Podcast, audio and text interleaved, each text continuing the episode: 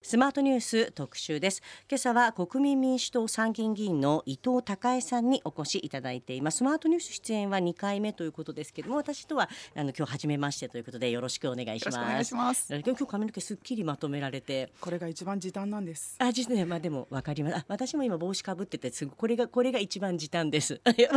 でも国会議員で帽子ダメなんですもんね。マスクもダメですしね。帽子もきっとダメですよね。スカーフもダメですし、ね、ああスカーフもスカーフダメなんですか？垂らした感じのはダメであ中に。入れればいいんですって。えー、え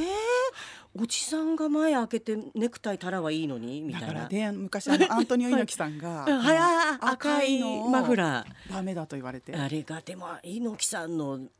なんだろうもうね象徴アイテムなのにっていう、はい、そうなんですね。息苦しい国会から参りました。まはい、ようこそいらっしゃいました。あのラジオ日本スマートニュースすごい風通しのいい番組ですのでよろしくお願いします。ますはい、今日伊藤さんが力を入れている政策についてもまあたくさん伺っていきたいと思いますけれども、うんとまずその前にですが、まあ自民党他の党まあ与党の話ですけれども、まあね女性活躍してほしいというふうにあの多分日本国中のみんなが思ってます。あのー、もうまあ女性だけじゃなくてねこれ男性も思ってるはずなんですけども、まあ、自民党の女性局の国会議員地方議員が、まあ、パリに、まあ、研修旅行に、えーまあまあ、これ研修旅行って言っちゃ、まあ、多分視察に行ってるわけですよこう旅行という表現すること自体が多分違うと思うんですがうんで、まあ、行ったらヘベル島の前でも写真は撮りたいと思います。あの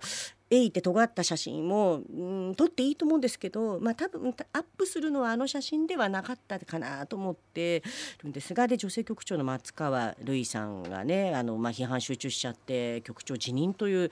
まあ、残念な、まあ、やめなく、まあ、やめなざるを得ないのかっていう感じですけど、まあ、この問題についてはどうですか、まあ、写真がうんぬんではないと思うんですよねこの問題ね。もうすごい言葉を選んでね、はい、あの町さんの優しさが溢れてましたけど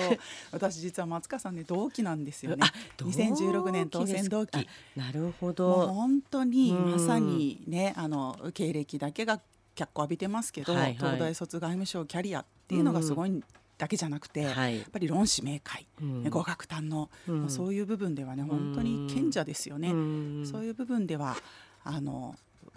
ああやって SNS で発信して、うん多分彼女なりにいろいろ伝えたいことがあって、うん、えー、おそらく女性局長まあ、これ権威ですよね、誉れですよ。ね。女性局長として、うん、えー、そういった彷彿団を率いている自分っていうのも、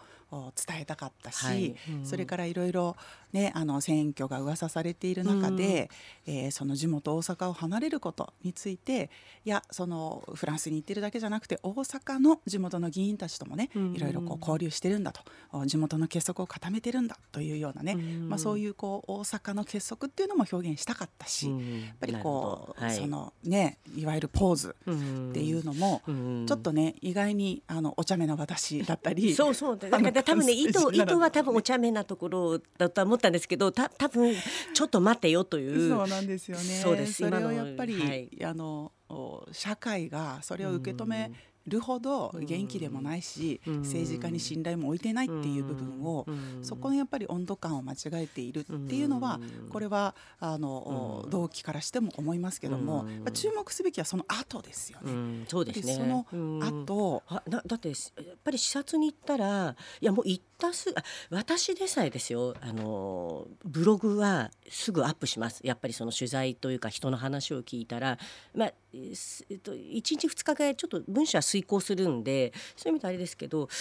だそれなんか出してま出しました。問題騒ぎあれしちゃって出てない感じ、ね、そうなんですよね。私も報道でしか触れてませんけども、はい、何かやっぱり、えー、そういう意図ではなかったっていうちゃんと説明をした後に、はい、じゃあ何を学んできてこれをどういうふうにつなげて、えー、それが何をもたらすかっていうところについて、えー、コメントもまだしていない、何よりやっぱり地元の方々がその鋼鉄を申し入れたみたいなねあのもう一緒に働きたくないっていうわけですよね。それってその私たち政治家の仕事ってこう半径3メートル以内の人をもちろん味方に半径3メートル以外の人を巻き込んでいろいろ社会課題を変えていく仕事なのに、うん、その半径3メートル以内の人も、その彼女の行動について、うん、いや違う彼女はこういうことしてるんだいや違う彼女はこういう意図だったんだっていうね援軍が一人も来ないということにものすごくやっぱりこう課題があるんじゃないかなというふうには思いました。うそうですね。いや次回も込めて。うん。でも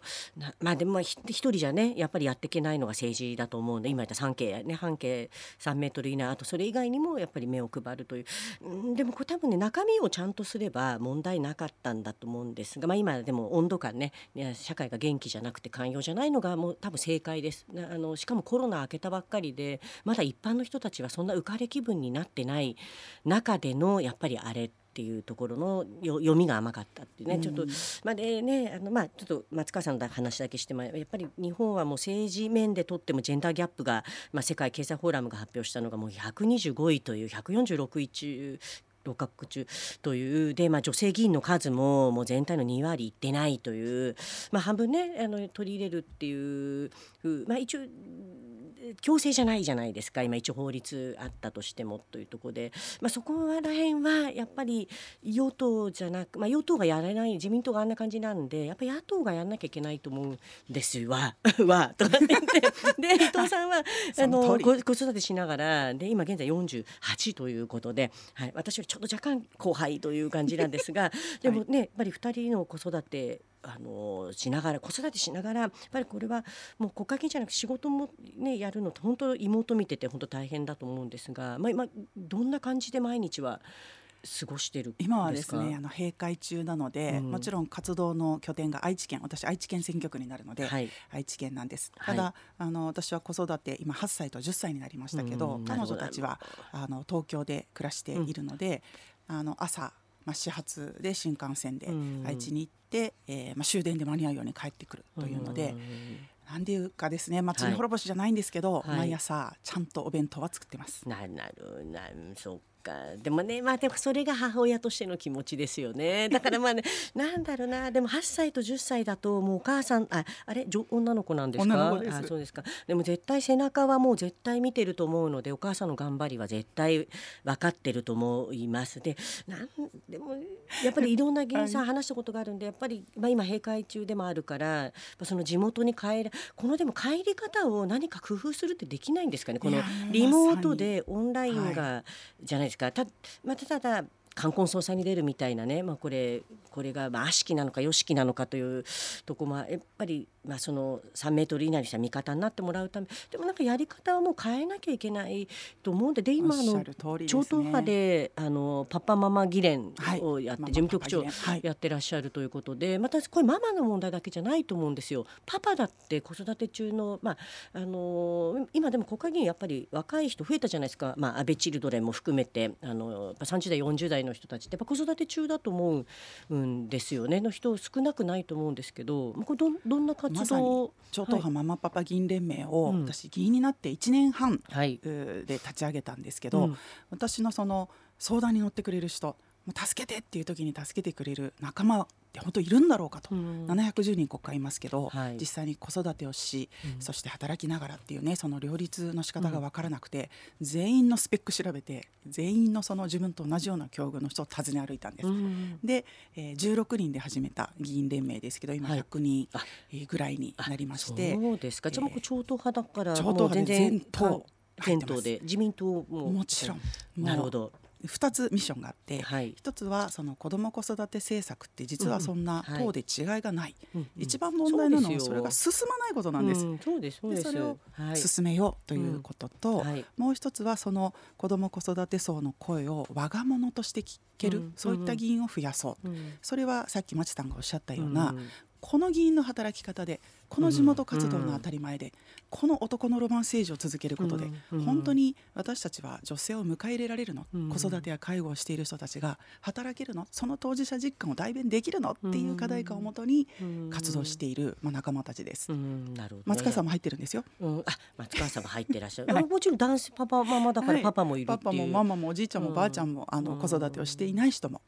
そこの、あのミッションに共感してくださる方は入ってくださってます。なるほどね。いやでもそういう声をやっぱり国会議員の中あのやっぱ働き方改革を他のまあお医者さんとか含めてやってる割には自分たちの働き方改革がやっぱりなってないじゃないですか。じゃやっぱり今自分ご我が事って言ってましたけども、ま、働く人あの子育てしながら働く人の気持ちがやっぱ分からない人に政策を作られても、まあ、当事者の声は全く反映されないからやっぱりすごく、まあ、超党派という、まあ、ちょっと後半ではねあの党首あの選の話聞きますけど、まあ、さっき言った子育て政策には党のあれはない関係ないっていうその通りだと思うんですよね。少子化対策がこんなに的外れなのは何でかの答えがそこにあります。うん、ね、そうですよね。いやいや、まあのどの党が政権を取ってもやるべきことは、まああのまたちょっとここまでで時間が来てしまったんですがただあの子育て介護とか、まあ、あと後半ちょっと私のヤングケアラーの話もさせてもらえればと思うんですけれどもこれはねどの党が政権を取ったってやらなきゃいけない社会保障に関してやらなきゃいけない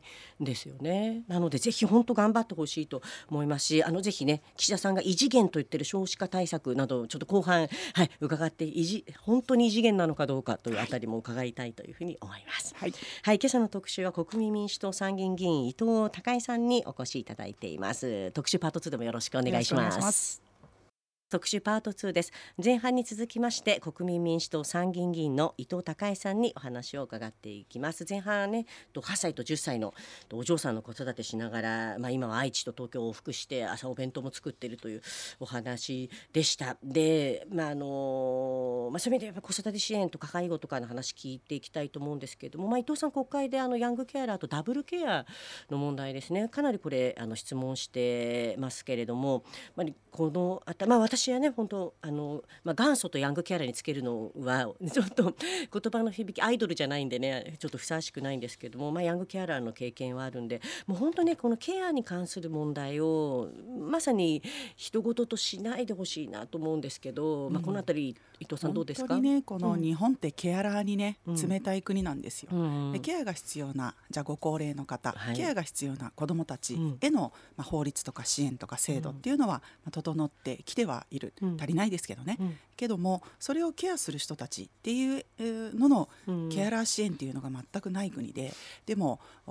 例えば、まあ、イギリスとかアメリカもそうですけども、あの国でもケアラー支援をしなければ社会はこの後成り立っていかないんだというふうに政治が決断をしてケアラー支援に乗り出しているわけですよね。で今ダブルケアラーという話ありましたけども、私もまさにあの祖父母の介護、認知症でしたから2人とも、その介護をしながら、まあ、子どもたち1歳と3歳の時に立候補しました。まさに右手と左手でそれぞれのパンツを洗いながら、まあ、このダブルケアラーというね今25万人もいると言われている。名古屋ドーム1個が5万人ですから、うん、5個分名古屋ドーム5個分の人たちが今日も右手と左手で、えー、パンツを洗いながら仕事をしているんだと。でそういうようなこう訴えをしてきたんですけどもなんと先般、うん、まあ、これね16年調査で25万人ですから今もっと増えてるはずなんですよね。うん、ねまあ、ねまあ、高齢化は止まりませんからね。だから新たな調査をしてやっぱり数字はまみえないと新たな政策に結びついていかないので、うん、調査しますよねって聞いたら、うん、しませんって言い切られたんですね。あれマジで誰が言ったんですかそれは。政府政府の見解で。本当ですか？さらにどこのドイツですかそれどこのドイツかね あの議事録お送りしますわ。はい、どこのドイツですかそれは？さらに今までは厚労省の中に介護と子育ての分野、部署があったのでダブルケアラーっていうのは厚労省が受け持ちますって言ったんですけど、今度は介護は厚労省なんですけど、はい、子どもは子ども家庭庁なんでうん。どっちが担当か明言できませんって言われて、もうね本当にねアホですね、ごめんなさい。もう汚い言葉使いましたけども。アホって言いましたね。横食いでもねななんだろうな。縦割りがそうです。厚労省の中でもねまあでもあ老健局があったりとか、うん、なんか母子家庭があったりとか母子保険課があったりとかか、うん、まあ役所の中でも縦割りではもうね横串をさせ横串をさせってずっと言ってるんですけどそんな子ども家庭庁できたらそういう言い訳ですか？そうなんです。なのであの聞いていたあの某大臣も、はいお前ら正気かみたいな顔して 大臣が。大臣が嘘だろみたいな話でしたけどやっぱり縦割り打破を掲げてじゃあ子ども子育て政策をやりますといった、はい、その子ども家庭庁がまた新たな縦割りを生んでいるという矛盾。まあ本当にそういう課題がありますね。なるほどね。いやでもこれはね本当当事者の声を今まさに2016年で調査が止まって7年も経っててだって高齢化もまあ2025年でね段階の世代がにあの70 75なるあののがももうずいぶん先だと思ったらもう2年後に来るわけですよ。でもう高齢化はこれから本番であとは、まあ、私はちょっと少子化に拍車をかけてる一人なんであの本当にあの本当にちょっとここら辺は大きな顔ができないんですけどただあのやっぱり出産の年齢が高齢化していることは間違いないんですよ。あと40代でも埋めるようになってきてるからやっぱりそういう意味では子育てと本当介護が一緒になるっていう人は、まあ、少なくなることはない増えることはあっても、はい、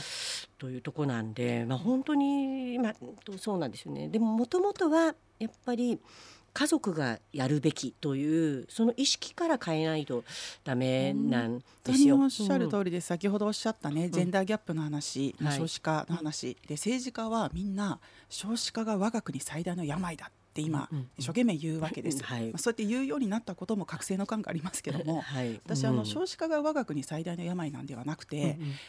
そのもっとこの国には大きな病があってそのまあ副作用その合併症として少子化がある、それがまさにえーまあ、もちろん実質賃金が下がっているっていうのもそうですけども、このいわゆる女性、はい、女性とか男性とかいう時代でもないですけど、女性という差がに家庭の中の育児や介護家事も含めて全部押し付けて、そして自分たちは24時間働けると言って、えー、そのこの社会を成り立たせてきた、もちろん高度経済成長期にはそれが合理的だったんで、政策として成立してたんでしょうけどもでももうそうじゃない。こういった性別役割分担意識とか、まあ、非正規の問題や働き方の問題が、この国の少子化というものをより深刻化させているっていうのに、この政治家自身が気づいていない、政治家自身が課題感を持っていないっていうことが一番課題なんですよ。いやもう本当その通りだと思います。うんとだから男勝りなんていうね女性がだからやっぱりそういうふうに働かないといけない状況がやっぱり政治の場から変わっていかないとで私そうヤングケアラーでで思うのはだから今縦割りだと本当にあ今の聞いてちょっと厳しいなと思ったのはヤングケアラーの問題は子どもの支援をいくら手厚くしても親が抱えている問題を解決しなければやがてヤングケアラーは大人のケアラーになるだけででしかも高齢者の介護をするよりも人生を長く支配されてしまうというでしかも親を恨まな恨んでしまうといううんまああのヤングキャラだったことによって人生がうまくいかなかった場合にやっぱり誰かのせいにしたくなるというだからこれ早く本当解決しないあのうんと家族以外で頼れる人がいるっていう状況を早くやっぱり小学校中学校で作らないとやっぱり選択肢が狭まってしまうとがあるので、まあ、ぜひ本当ヤングケアラーに関してはもう本当にあの力を入れてお願いします。もう私、はい、その町さんのその、はい、その言葉が聞きたくて今日来たんですけどでもね、はい、その何があれば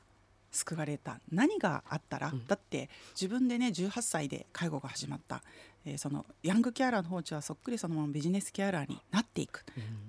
うん、でもあの時に誰か周りの大人に相談できたか？相談窓口につながれたか、うん、やっぱりねそんな知識も情報も交通費もやっぱないですよね子どもたち、そういう子たちをどうやったら私たちにつながってもらえるか、はい、そこぜひはい、そうです。やっぱねたった一人の存在とねたった一言でねやっぱり人間はこれね子供だけじゃないと思います。大人もそういう存在が一人身近にいるだけで救われることがあるので、まあ、これは政治家とか専門家とかっていう肩書きに関係なくま世の中の人がそういう人であるかという自覚と意識を持つことが、私は大事だと思いますが、うん、でちょっと時間が今日ちょっとね、はい、あのそう伊藤さんまたねあれ地元新幹線乗らなきゃいけない。というのもあって、やっぱこれだけちょっと聞いとかなきゃい。けないという、はい。はい、まあ玉木か前原かという。ちょっと呼び捨てにしてすみません。玉木かね前原かというところで。我が党の代表選ですね。代表選なんですけど、うん、まあ玉木さん私は何回かこのスマートニュースでお話をね、伺ったことがあるんで。うん。やっぱり厳しちょっと厳しいことを言うとですね、はい、うん。まだやっぱり、まあ、前原さんはまだ政権交代の夢をあの、はい、見てらっしゃるみたいなんですけどでも多分その前に野党がやるべきことは一党一党がしっかりちゃんと顔が見える代表とうんとあと一人一人の国会議員の顔が見えることが大事だと思うので、まあ、前原さん玉木さんはそういう意味ではうんまあ、知名度という意味ではねあるかと思うんですけども、まあ、これどっちがで割れるようなことがあっては元も子もないと思うんですよ。ななんでこの代表選どう見てますか、まあ、党員としては。はい、我が党本当に国会議員21人しかいない政党ですから、はい。うん、まあ、本当にいろいろあの今バチバチあのチクチクやってますけど2人、はい、今インターネットテレビとかもね、はい、出たりとかしてね、はい、でも私ねこの代表選やるべきだと主張した一人なんですよ。うん。うん、なるほどね、はい、あのなぜならやっぱりずっと党内の中にあった、政策で私たち割れてるわけじゃないんです。政策はもう本当にあの2人ともお聞きの通り一致をしているし、うん、2人が議論を重ねると、本当に高みに上っていくようにどんどん磨かれる、そういうものを私目の当たりにしてますから、政策じゃないんです。結局おっしゃったような政局という部分で2人の考え方山の登り方が全く違う。うただ、ねうん、私はあのいつも、まあ、会社員時代もそうですけど、はい、ゴールってなんだ？一旦のゴールってなんだ？っていうふうにあの設定を考えるんですね。で、えー、前原の設定というのはやっ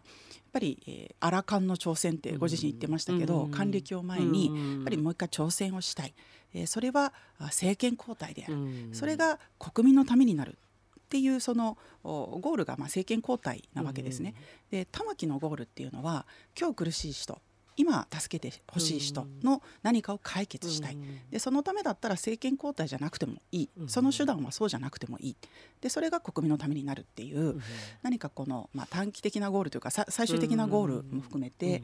ぱり違う2人のその議論は広く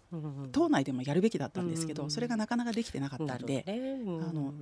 やってよかったと思ってます。まあねなんかインターネットで見て支持率にちょっと反映してなんかちょっと上がったという記事も、あの見ましたがただそうとはいえやっぱり一桁台の支持率っていうのは支持されてないのと私ちょっと厳しく言いますそうですね。はっきり言って、あとまあ視力並みとか言われね揶揄されてますけど、やっぱり10%超えないとうんやっぱり党内が割れてる場合でも意見をあの対立させるのは私はすごく必要だと思います。あの自民党だってねやっぱり今はおかしくなっちゃってるのは一方向にしかいかないから自民党内で活発な議論が行われてないんでやっぱりこんな野党になっちゃってる与党になっちゃってるんで、まあ、そこら辺はぜひあの国民民主これやる党なんだっていうのをやっぱりしっかりちゃんとまあ発信していくっていうことをぜやってってほしいなと思いますし、うん、まだせやっぱりちょまだ政権交代やっぱ本当ちょっとね野党厳しいです。そうです。私たちのようなね、うん、透明人間がね政権交代って、うん、あの叫んだところで、うん、生温かくね、あの国民の皆さん見てるだけだし、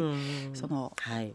今苦しい人を助けるために一つ一つ、ね、別に与党にすり寄ってるわけじゃないです。国民にすり寄ってるって言ってましたけど代表は。そういうあの課題解決を一つ一つ。よよりそそうですね、はい、そうですね。でもあのそうなんです。やっぱりあの政治は暮らしです、なので私評論家はいらないと思ってます、うん、なので玉木さんをややちょっと危惧するのは、えーと、やっぱちょっと聞くと評論家みたいに聞こえる、うん、やっぱりそこら辺がちょっと私は、うん、あのいいんです。あの賛成は賛成でいいんですけれどもやっぱりちゃんと中身をちゃんと示せないやっぱり、はい、あの政治家は国民から支持されないと思いますので、はい、はい、お仕事通りだと思います。はい、代表選。いつあれいつ結果が出るんでしたっけ？これ。9月2日なんです。2日あさってですね。はい。はいわかりました。これからの伊藤さんの活躍も、はい、楽しみにしてますので、はい、はい、またぜひ遊びに来てください。ありがとうございました、はい、ありがとうございました。今朝の特集は国民民主党参議院議員伊藤孝さんにお話を伺いました。ありがとうございました。ありがとうございました。